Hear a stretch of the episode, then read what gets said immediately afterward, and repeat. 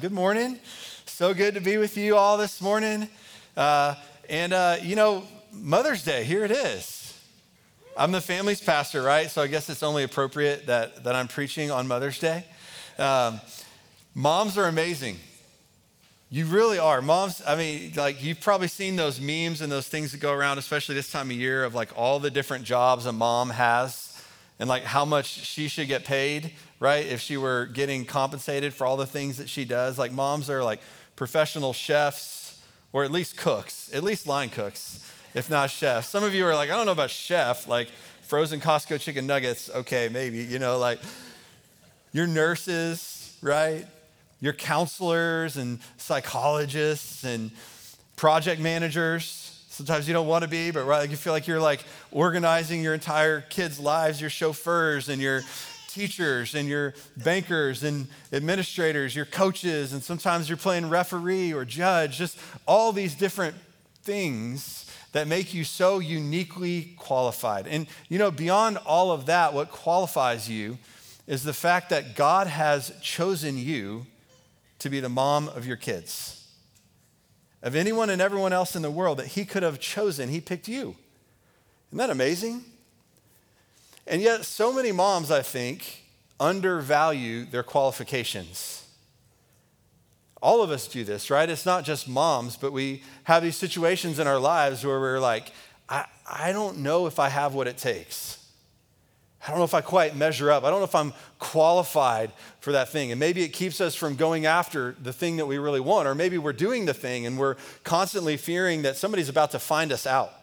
Like, I'm about to get uncovered here, and everyone's going to figure out that I actually don't have what it takes to do this thing that I'm doing. We all want to be qualified, right? It's like, it's like there's, there's this pursuit to be qualified. You see it on things like uh, social media. Like, anybody out there have a blue check? Probably not, right? Like, we're not blue check kind of people, right? But you get that blue check. People are going after that, like the blue check, but I'm qualified. Like, listen to what I have to say I've got, I've got the qualifications. I've got the blue check there by my name. And so, whatever I have to say in 160 characters, it's really important. Right? There's actually, a, there's actually an artist from San Francisco who, who had a little satire and, and had a little fun with this. Um, and she went, there's a lot of these like crests and shields that show up on the houses in the Bay Area. And so she made a joke on Twitter one day and she said, um, There's a new company called Blue Check Houses where we're going to verify that the people who live there are indeed um, authentic public figures. And if you qualify, if you go through this website and you qualify, we're going to put a blue check on your actual house. Look at this picture that's here. I don't know if you can see it up there, but. But and so she totally photoshopped that little blue uh, Twitter check mark onto the house and made a fake website. And a lot of people got the satire, but a lot of people didn't. Within 48 hours, she had 495 applications from people to get blue check marks on their house. like, yes, there's a real human being who lives here. Check. like, what else? What else would it be, right? Like, am I qualified? Am I qualified? It's a question that we all ask, and it's a question that Jesus wants to answer for us today in the pages of Scripture. And we're this morning, we're um, continuing in our series um, in, in, the name, in life in His name. Excuse me, I kept wanting to say in Jesus' name. Life in His name. And so we're going to be looking today at John chapter 3. It's got some of the most famous passages of Scripture. And, uh, and I believe that God really has some fresh and powerful things to speak to us here. So I'm going to start by reading verses 1 and 2. It says this Now there was a man of the Pharisees named Nicodemus, a ruler of the Jews. This man came to Jesus by night and said to him, Rabbi, we know that you are a teacher come from God. For no one can do these signs that you do unless God is with him.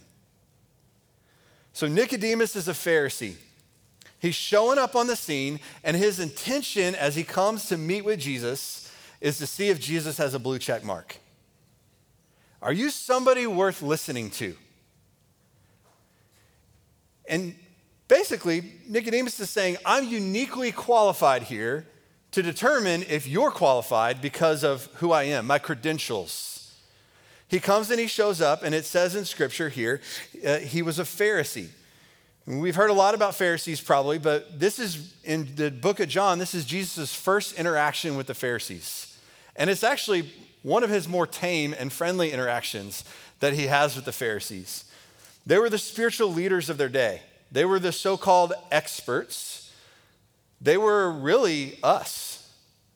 They were the people that lived within the four walls of the synagogue who dedicated themselves to understanding and knowing and obeying and practicing Scripture. They were also like really zealous and they kind of served as like the watchdogs of their day, right? Like they were the they were the ones giving out the blue check marks, right? They were the ones who decided who qualified and who didn't and, and making sure everybody else was like coloring in the lines. Are you doing it the right way? Are you tithing on your spices? Are you, you know, whatever it might be.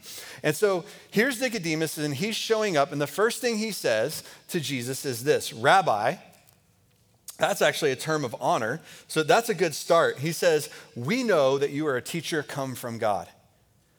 So here's Nicodemus. He's coming to Jesus alone, and yet he's representing we.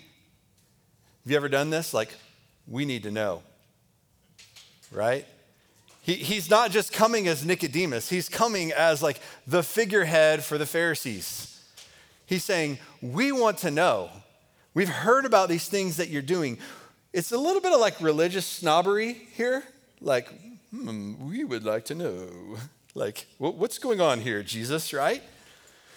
Last week, Andy's message uh, really did an amazing, he did an amazing job of, of helping us understand that what was the driver behind every one of Jesus' signs, the things that he did, the miracles that he performed, whether it was turning water into wine or raising Lazarus from the dead, was that it would drive us to and drive the people around that sign to ask, what is the message that this man carries? The sign was like the thing that would open their eyes, right? And so here's Nicodemus, and he's coming to Jesus, and he says, he's saying, listen, we, we've seen that you've got some pretty incredible signs going on. Like there's no doubt that something spiritual is happening here, and I'm showing up to, to put the blue check mark on you, or maybe to withhold the blue check mark from you. And to do that, I need to hear, what's your message? Is it our message? And that's really what he's asking. Is it, is it my message? Is it the message I live and follow? Because I've, I've got the qualifications. I've got the list of things that set me apart and prove that I'm the one um, that kind of knows what's going on and knows the, the ways of God. And so I'm here to check you out, Jesus. So here's Nicodemus, the Pharisee, coming to see if Jesus, the Son of God, is qualified to share a message. What happens when we qualify ourselves with a list of religious check marks is that we exalt ourselves above the person of Jesus. We lift ourselves above God when we begin to believe that we know what it takes to be qualified, that we have what it takes to be qualified. And this is exactly where Jesus goes in this next part of this passage. And we're just going to work our way right through this scripture and see what God has to speak to us. It says this in verse 3 Jesus answered him, Truly, truly, I say to you, unless one is born again, or born from above is another way that could be translated, he cannot see the kingdom of God. Nicodemus said to him, How can a man be born when he is old? Can he enter a second time into his mother's womb? It's kind of a weird turn. Like it sort of goes from like Nicodemus is like flattering Jesus. He's like, man, Jesus, we know you're a teacher. You, I called you rabbi. I'm admitting that you've come from God. And, and so there's a little bit of like almost like pumping Jesus up. And then Jesus kind of zigs where you expect him to zag. He, it's like, why are you talking about being born again? Like, that doesn't seem like those two things connect. Seems like we missed a part of the conversation here. But actually, it connects right in because in the passage right before this, and at the end of John chapter 2, it says that Jesus was performing a lot of miracles, a lot of signs. And it says people were coming to Jesus and they were trusting themselves to him. Because of these signs. But it says this it says, Jesus, knowing their hearts, did not entrust himself to them, for he could see the hearts of all people. So what does that mean? It means that these people were coming to him and basically they were like a they were like a fan mob. They were like, "Look at this guy who's doing these amazing things." But Jesus knew they were really only there because of the things he had done. They weren't there because of the message that he carried. And so he, he could see their hearts. And the same thing is happening right here. Nicodemus is coming to him and saying, Okay, I, I validate that you've got signs. I don't want to know your message. But Jesus is saying, Whoa, whoa, whoa, whoa. I can see your heart. I actually know what you're after. You're trying to measure me up. You're trying to see if I'm qualified. And I'm going to flip the script on you right now, Nicodemus. I'm going to show you that you think you're coming to find out if I'm qualified. And really, what I'm going to do is I'm going to peel back the curtain and I'm going to show you that you are far from qualified to even ask me that question. Nicodemus is not dumb, right? So when Jesus says what it takes to see the kingdom of God is to be born again, Nicodemus is like, not like, oh, what do you mean you got to go back in your mother's womb? Like, he's, he's like a super smart dude, like the smartest around, right? So he's, he's, he gets it. He knows he's not actually supposed to go back in the womb. The tone of this is actually like incredulous. Like, what are you talking about? Like, that's the stupidest thing I've ever heard. I've never heard of that requirement for seeing the kingdom of God anywhere in my life. What are you talking about, Jesus? There's some pride and some arrogance here. Like, I'm a master, I'm a teacher of the law, I'm an expert, and I don't know what you're talking about. This message sounds a little loco, it sounds a little crazy. I know God's word inside and out, and this is not a qualification. This is not part of what it means to enter or see the kingdom of God. When I was in my mid 20s, um, uh, we took a, a little outreach trip um, I lived in Tennessee, and we went over to Raleigh, North Carolina, and we were helping the, the Antioch church there reach students at the University of North Carolina.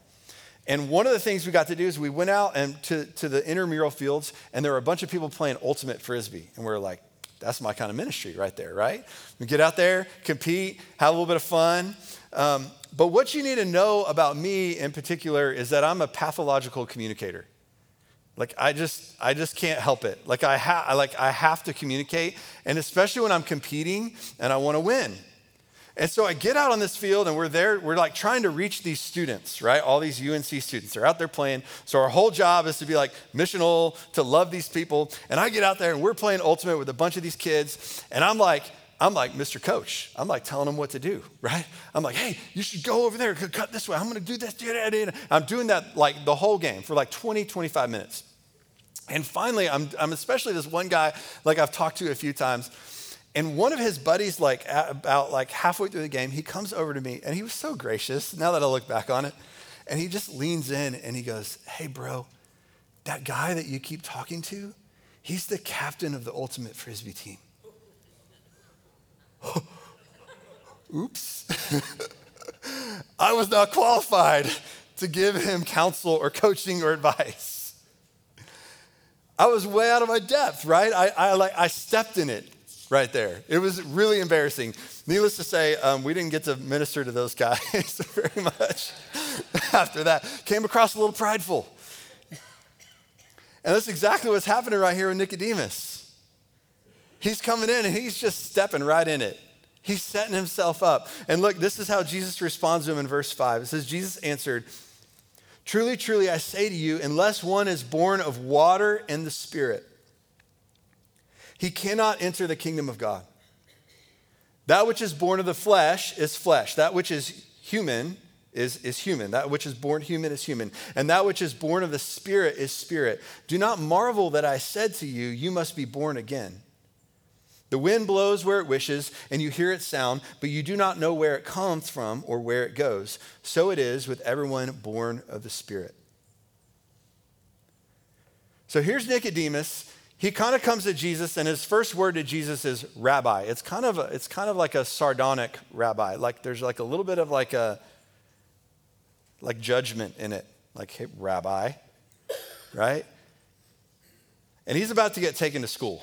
I mean, Jesus is just about to show him what it is, right? And so he clarifies here. He, he's taking it another level deeper. Okay, we have to be born again. Well, what does it mean to be born again? Nicodemus is like, that's the dumbest requirement I've ever heard. I don't even know what you're talking about. And Jesus is like, actually, you do know what I'm talking about. Let me help you understand. And Jesus says that what it means to be born again is that you are born of water and spirit. Now, he's not talking here about two separate births. He's not talking about a physical birth and a spiritual birth. When he says being born of water and spirit, what he's actually doing is he's qualifying what it means to be born again. What it means to be born again is it means these two things. It means, it means that there's being born of water and being born of spirit. And so who is, who is Nicodemus? He's a Pharisee. He's a master of the law. He, he's, um, he's like the, the one who really like gets it. And Jesus is like, okay, I get that you get it. Let's see how much you really get it, Nicodemus. We're going to have a little open book test here. I'm going to take you to scripture. So you got to remember who he's talking to, right? He's talking to someone who knows the word of God inside and out. And so he's like, You say you know the word, but when I tell you you need to be born again, you don't get it. So let me help you get it. You need to be born of water and spirit. And immediately, what would come to his mind a master and expert of the Word of God is Ezekiel chapter 36, verses 20, 25 through 27, where the prophet writes this about the new covenant. God says, I will sprinkle clean water on you, and you will be clean. I will cleanse you from all your impurities and all your idols. I will give you a new heart and put a new spirit in you. I will remove from your heart of stone. I, remove, I will remove from you your heart of stone and give you a heart of flesh. I will put my spirit in you and move you to follow my decrees and be careful to keep my laws. It's an amazingly beautiful passage for people who had hardened their heart and who were dry and thirsty and desperate. They were in exile, they had failed. The people of Israel at this point in their history had utterly failed. Their nation had fallen apart.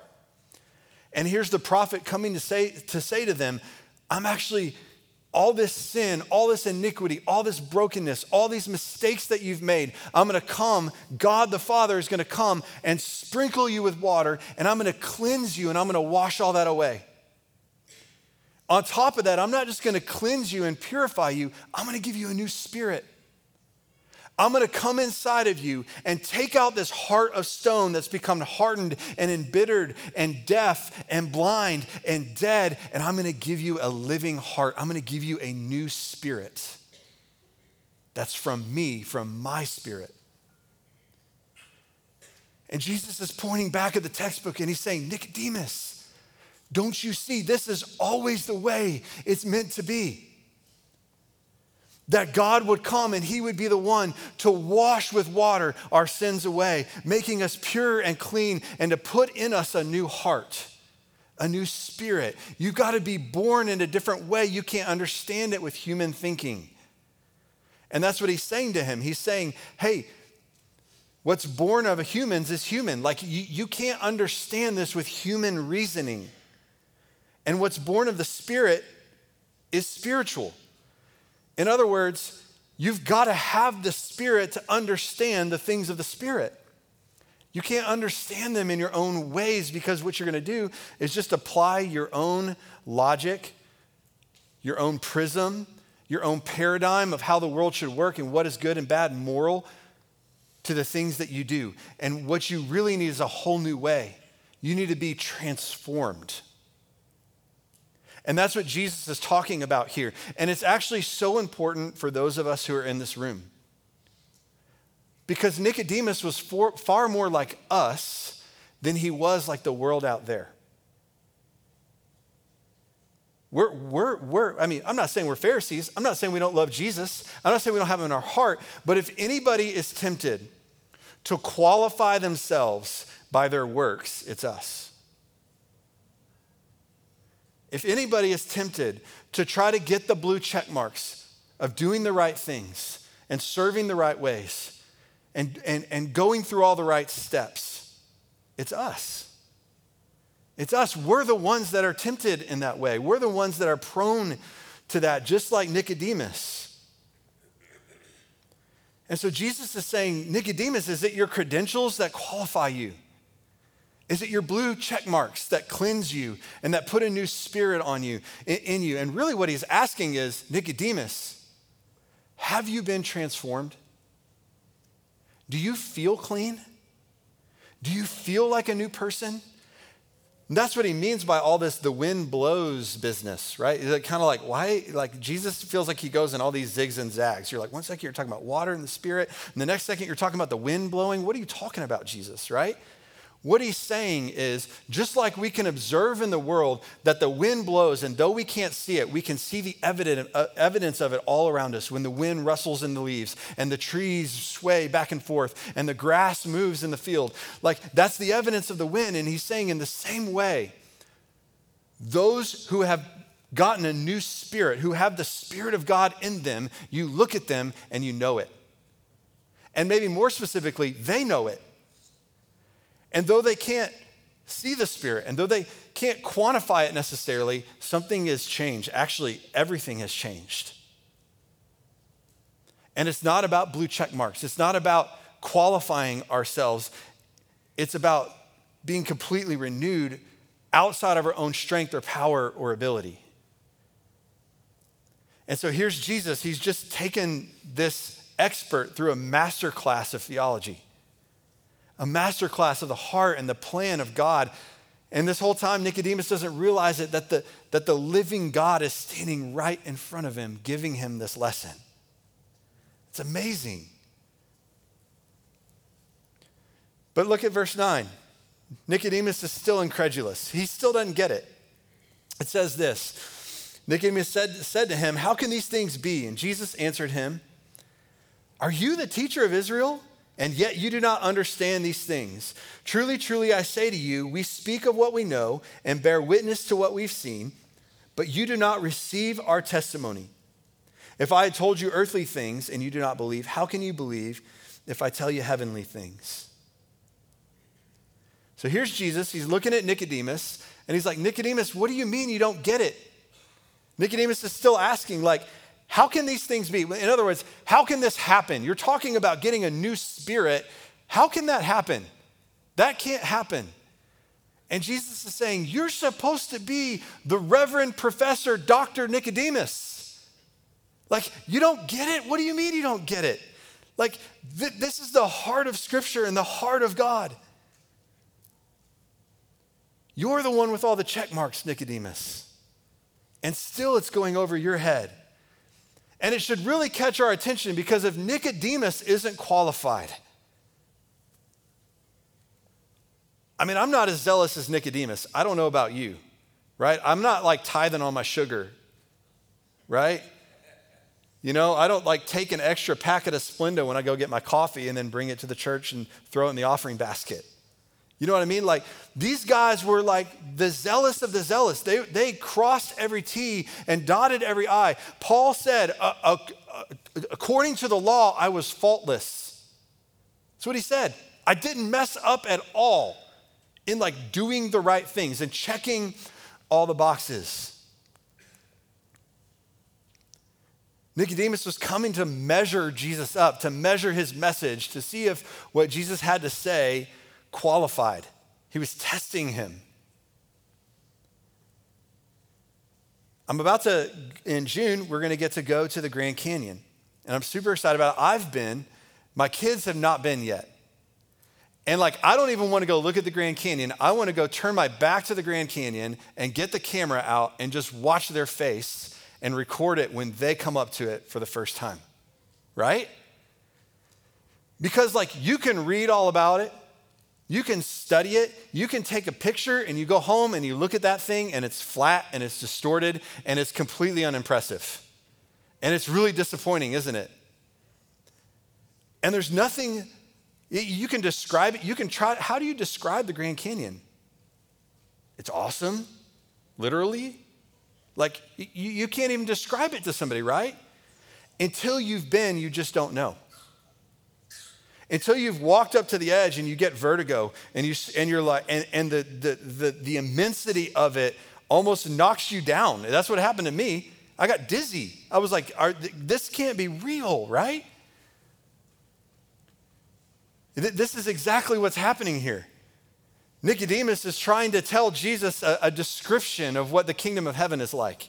He's like, This is what the kingdom is like. It's this, and it's this, and it's this, and it's this. And Jesus is saying, Nicodemus, you've never even been. You've never been. You haven't gone there. Guess who has? Not me, him, right? And this is what he says in verse 13 No one has ascended into heaven. No one's gone up to heaven to see it and look at it and, and come back and tell everybody what it is. But, but only, but there, there is one who has come and he descended. This is John chapter 1. The word became flesh. There's no one who's gone up to heaven and is able to come back and tell you this is what it's like. This is what the Grand Canyon is like. But there's one who's come from heaven who's qualified like nobody else to tell you who it is. And here is where Jesus hits Nicodemus with the message of all messages, the message that every single person in every place all over the world needs to hear. He says, I am the one that came from heaven. I'm the one that's qualified, Nicodemus. You're trying to describe something you've read. I'm trying to tell you about something I've experienced. Jesus, the master rabbi, takes Nicodemus. He's going to take him back one more time to the textbook. And this is, this is what he says here. It says in verse 14 And as Moses lifted up the serpent in the wilderness, so must the Son of Man be lifted up, that whoever believes in him may have eternal life. He said, one more time. Let's go back one more time. Nicodemus, I think you're starting to get it, but let me help you out a little bit here. Do you remember the story when the Israelites in Numbers 21 were wandering in the wilderness? And they were bitter and they were complaining and they were angry at God. And a plague came, and that plague was that snakes were everywhere. And some of you are like, that's the worst plague I've heard of in my entire life. Wherever my wife is, she's like, that's, that's the worst, right? And, the, and they were dying. They're, I mean, it's one thing to be bit by a snake and go to the hospital, it's another thing to be hundreds of miles from any kind of medical care, right? And this is where they were. They were in the middle of nowhere, the Israelites were. And they're getting bit by these snakes and they're dying. And God gives Moses a command. He says, I want you to go make a serpent, a snake, out of bronze, and I want you to attach it to a pole, and I want you to hold it up in the air. And I want you to tell the people if you want to be saved, look at the serpent. So he lifts it up and he holds it up. And anybody who had faith, they're not having faith in the serpent. In fact, they had to destroy the serpent later because people were starting to worship it. It wasn't the serpent that saved them, it was their faith in the God of Israel that saved them. God said, So I will do. God said, Look here and you'll be rescued. And they looked there and they were rescued. They were spared a physical death. And Jesus is saying, I'm just like that serpent. I'm the Son of Man. And I'm going to be lifted up. And every other place that that word lifted up is used in the Gospel of John, it's in reference to crucifixion. Jesus is saying, I'm the one, I'm the suffering servant of Isaiah 53. I'm the one that's going to be lifted up. And if you want to be rescued, you look to me by faith that you might be saved, not from a physical death, but from a spiritual death, from an eternal death. If you want to have an eternal life, it's me. It's through me, Nicodemus. You're wondering, how do I get qualified? You're, Nicodemus, you're, you're starting to get it. You're starting to see that you have to be born again. And I'm telling you now how to be born again. It's through me. It's through a trust in my death, the exaltation on the cross, and my resurrection, the, the, the, the, um, the exaltation of God, putting Jesus above every other name in heaven and on earth. That's where the salvation comes. We've been talking a lot about Nicodemus this morning, but I wonder about our qualifications. What are your qualifications? Where are the blue check marks in your life? Like, where are the things that, that, that you feel like qualify you? Is it your Bible knowledge? Your church attendance? you serving in the kids' ministry. I mean, that does get a blue check mark for me. Um, your quiet times, your mission trips. You helped your buddy move on Saturday, right? For a slice of pizza, right? Does that qualify you? None of it. None of it. This is the gospel. This is the good news of Jesus Christ. There is nothing that we can do that qualifies us for heaven. Not a single thing. There's no amount of effort, no, no, no amount of good works, no amount of clean living, no amount of church attendance. None of it. Church, hear it afresh because I know we all know it up here. But so often we live it differently from here. Don't we? The way we actually live our lives, we're, we're still trying to earn some kind of blue check mark from God. Hey, God, am I, am I qualified? Do I have what it takes? Here, I'm, I'm doing these things. Oh, they're doing more, so I better do more.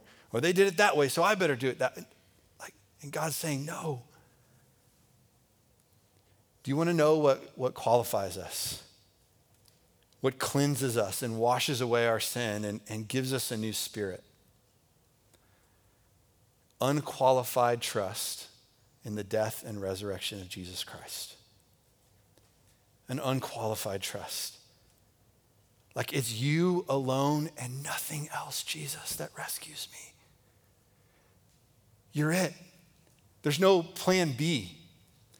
If this one doesn't work out, it doesn't work out. Like I've put all my, my hope and expectation into the death and resurrection of Jesus Christ.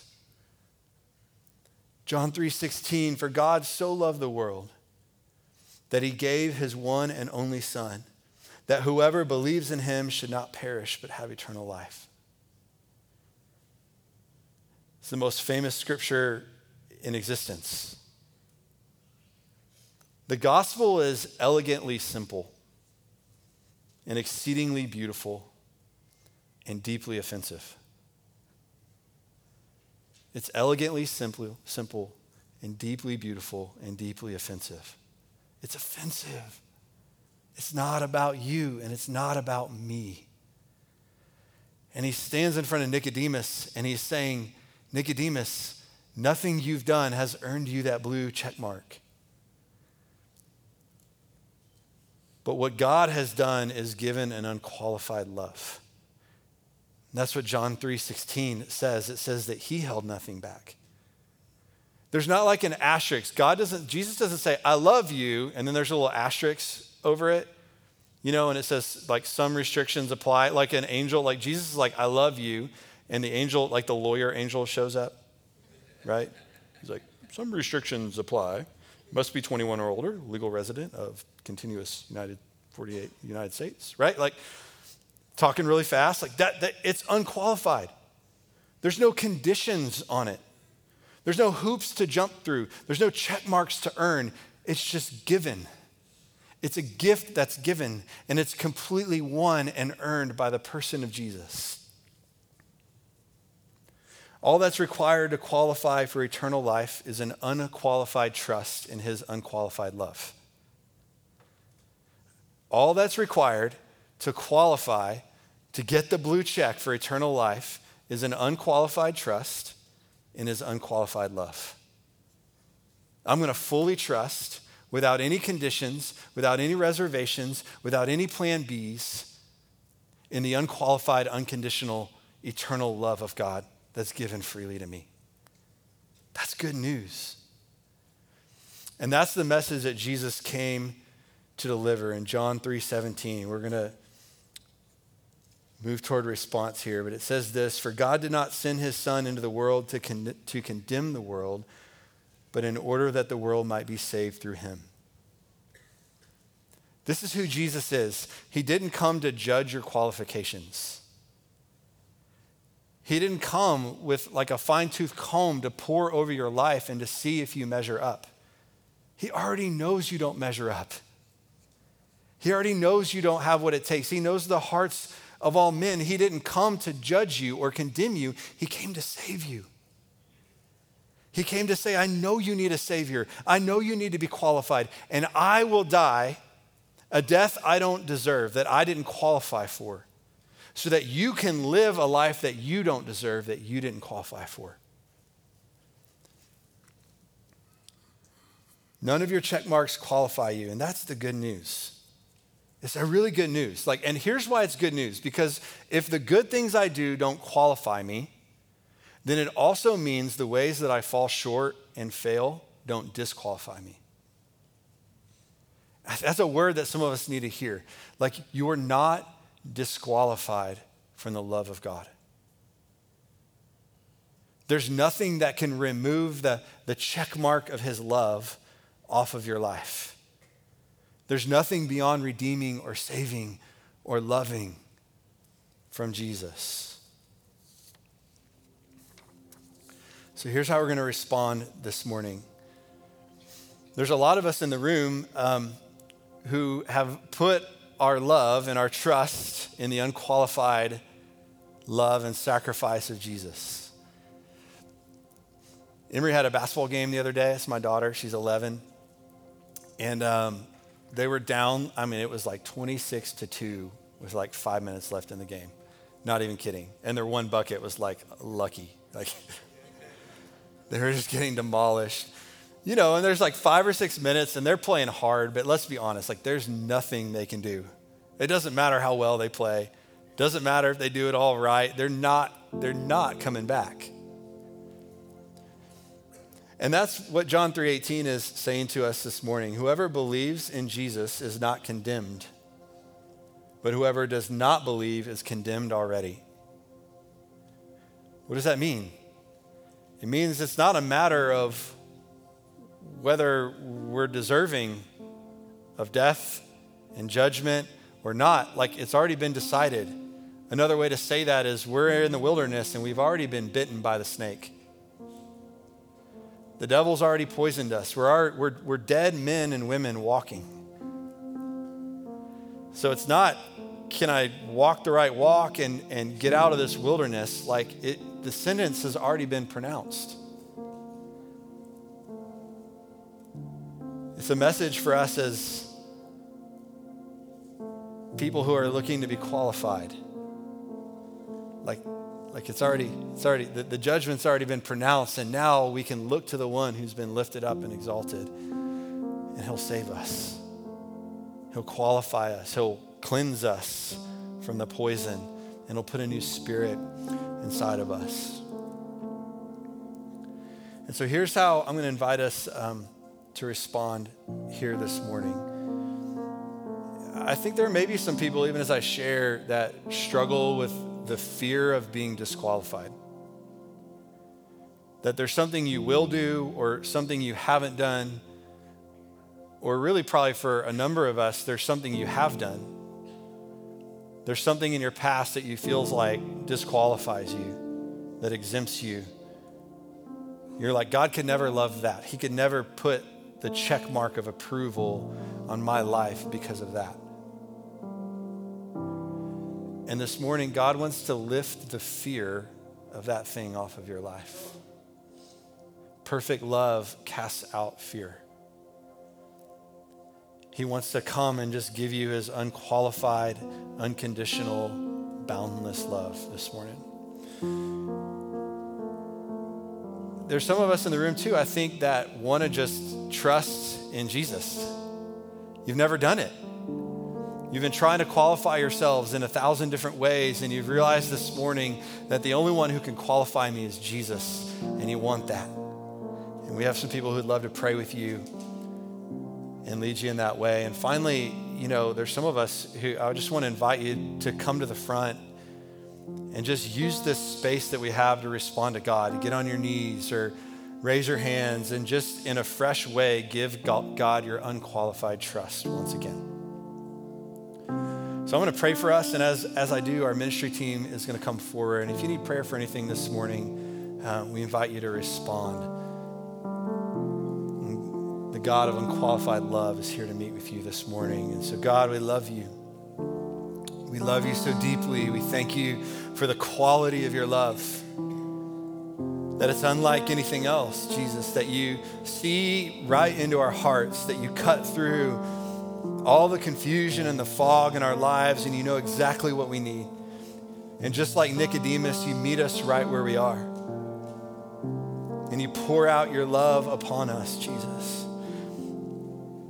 And we thank you, Jesus, that you've qualified us, that you've exalted, you've been exalted in your death, and you've been exalted in your resurrection, and that all we need is to look to you, to be cleansed, and to be made new, and to be transformed. And so, God, we come to you this morning asking you to do just that in Jesus' name. Amen.